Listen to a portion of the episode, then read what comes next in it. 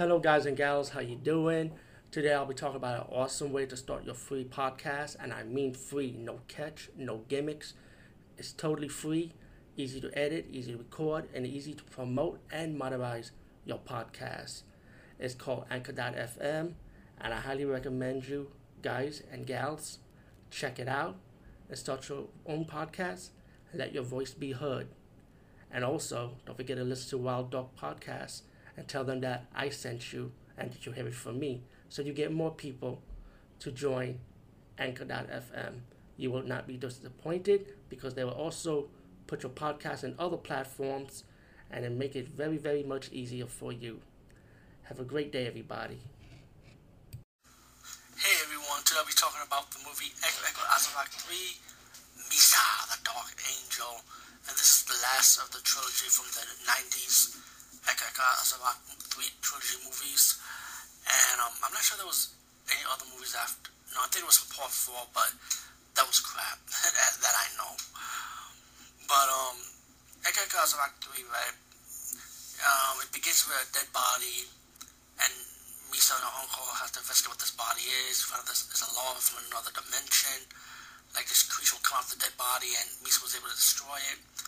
Misa found a clue, like a book, which was like a playbook, belongs to somebody in, in the high school. And you found out that when Misa went to the high school, she'd be friends with these girls.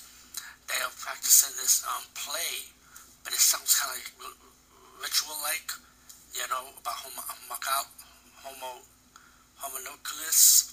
Ah, I can't even say the name right, but you know when you create a human out of nothing, like from a like like from a Metal Alchemist, for example, homunculus, something like that. um, later on, the girls decide to go on a trip to, for the play, and then later on, Misa gets a call from her uncle, and then finds out that this play is like an evil spell, you know, and she has to wake the girls up and put, put a stop to it.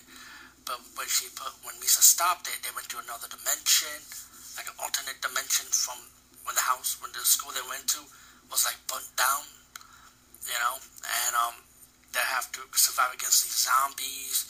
Um, the girls end up having visions, you know, and um, you found some something about there's a twist with somebody behind these spells, and one of the girls could be a homunculus, you know, but Misa needs to investigate which one and it leads to something. It leads to another plot. You know, um, it does have a good twist to it as we to figure out what's really going on or who is who. But um, I, I, this one was alright. You know, um, there's there's good supernatural elements, the old school horror special effects. You know, and um, this this was a decent watch to be honest with you. When I first see I was the greatest thing on earth. But to be to be honest, if you into supernatural. If you do the Eko Eko Azarak universe, then you guys know what I'm talking about. But I, I thought this was alright, you know, not bad, but alright. But out of the three movies, I like the first one much more, you know. But anyway, um, Eko Eko Azarak, I say check it out when you get a chance or whenever you come across it. It's actually out on DVD anyway. I'm not sure if these trilogy movies ever had a Blu-ray release. I'm not sure it ever been released. If not, then I'll be surprised. Anyway, peace, guys. See you later.